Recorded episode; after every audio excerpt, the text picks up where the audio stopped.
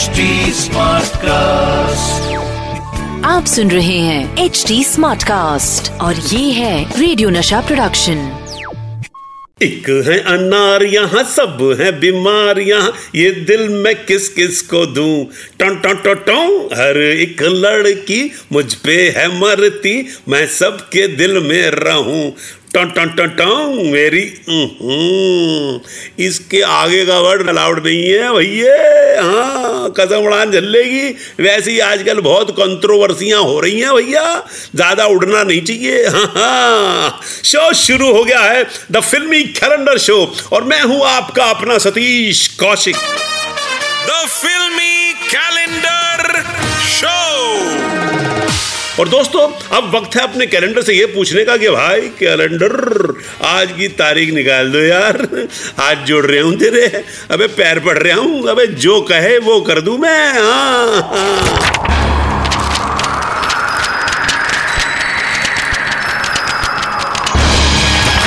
हाँ, हाँ।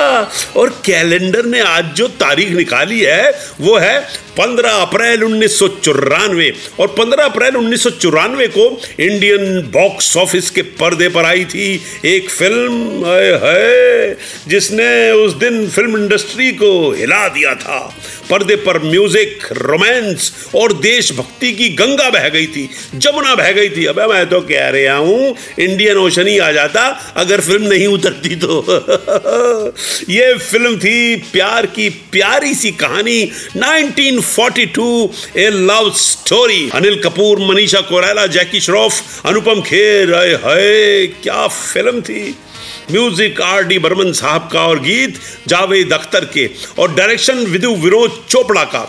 और देखने वाला मैं बनाए कोई भी, देख, मैं रहा था तो सुपर हिट तो हो जी है। दोस्तों, आपको बताऊँ कि इस फ़िल्म में असल में मनीषा कोयराला पहले थी नहीं। असल में ये कैरेक्टर लिखा गया था माधुरी दीक्षित को ध्यान में रखकर। और जावेद अख्तर ने ये गाना एक लड़की को देखा तो ऐसा लगा भी माधुरी को दिमाग में रखकर लिखा था। मगर माधुरी दीक्षित के साथ डेट का प्रॉब्लम भी तो था ना भैया।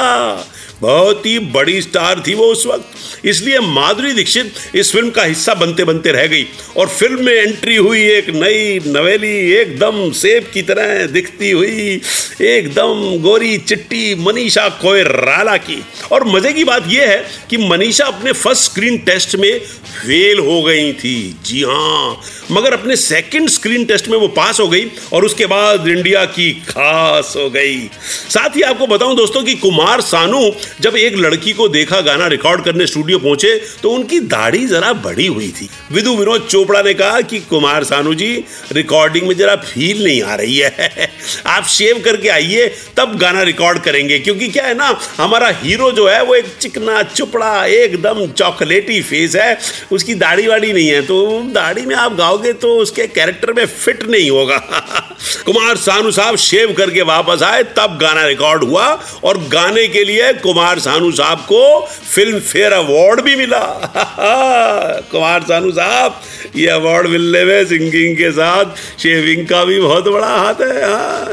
Heads of to Kumar Sanu साहब heads of to Kumar Sanu साहब की दाढ़ी। वैसे गाने बड़े मस्त थे यार फ़िल्म के। इस फ़िल्म के लिए जावेद अख्तर साहब को पहला फ़िल्म फेयर अवार्ड मिला और म्यूज़िक का अवार्ड मिला आर डी बर्मन साहब को। मगर दुख की बात यह है कि आर डी बर्मन साहब इस अवार्ड को लेने के लिए हमारे बीच नहीं रहे।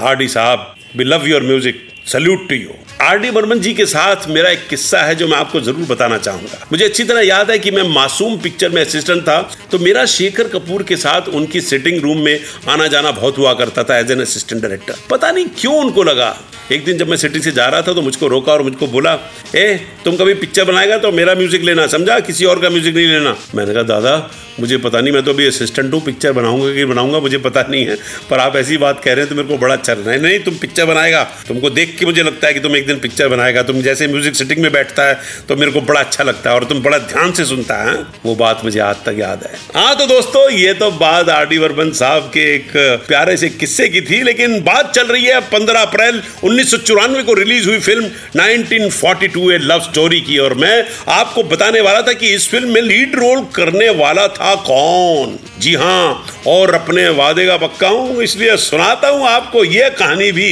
कि 1942 लव स्टोरी के लिए विदु विनोद चोपड़ा ने साइन किया था पहले आमिर खान को। आमिर खान, क्या हीरो, क्या इंसान, क्या फ़िल्म मेकर? थोड़े और गोरे होते तो बिल्कुल मेरे जैसे लगते। खैर, आमिर खान के साथ भी वही प्रॉब्लम थी। डेट्स के बड़े पंगे। अरे यार कैलेंडर लगाओ। घर में डेट्स ही डेट्स हो जाएँगी। और फिल्मी कैलेंडर लगाओ तो मज़ा ही कुछ और है। हाँ। दोस्तों, आपको बताऊँ कि इस फ़िल्म को बनाने में विधु विनोद चोपड़ा को चार साल लगे और उन्होंने इसका प्रीमियर मुंबई के मेट्रो सिनेमा में रखा था। नौ बजकर तीस मिनट पर फ़िल्म शुरू होनी थी। विधु जी ने नौ बजकर पैंतीस पैंतीस मिनट तक वेट किया और फिर सारे थिएटर के दरवाजे बंद करवा दिए, ताकि कोई भी लेट आने वाला सेलिब्रिटी फ़िल्म के बीच में डिस्टरबेंस पैदा ना कर सके। और लेट आने वाले बड़े बड़े सेलब थिएटर के बाहर खड़े रह गए।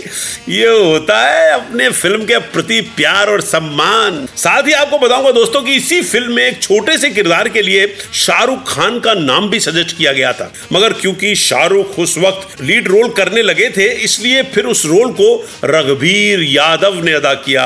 क्या फ़िल्म थी, क्या फ़िल्म थी? और आपको बताऊँ कि इस फ़िल्म ने नो फ़िल्म फेयर अवार्ड जीते।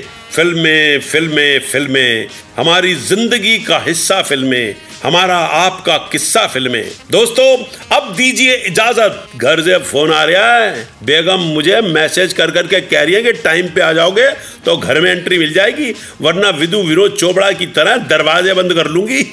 रात भर बाहर अटका रहेगा ये फिल्मी कैलेंडर। तो भैया, जाता हूँ और फिर जल्द वापस आता हूँ। किसी और तारीख की फिल्मी कहानी लेकर तब तक टाटा बाय बाय जाओ भैया। एक लड़की को देखो तो ऐसा लगेगा जैसे अखिलता गुलाब जैसे शायर का खाब और फिर ज़िंदगी खराब।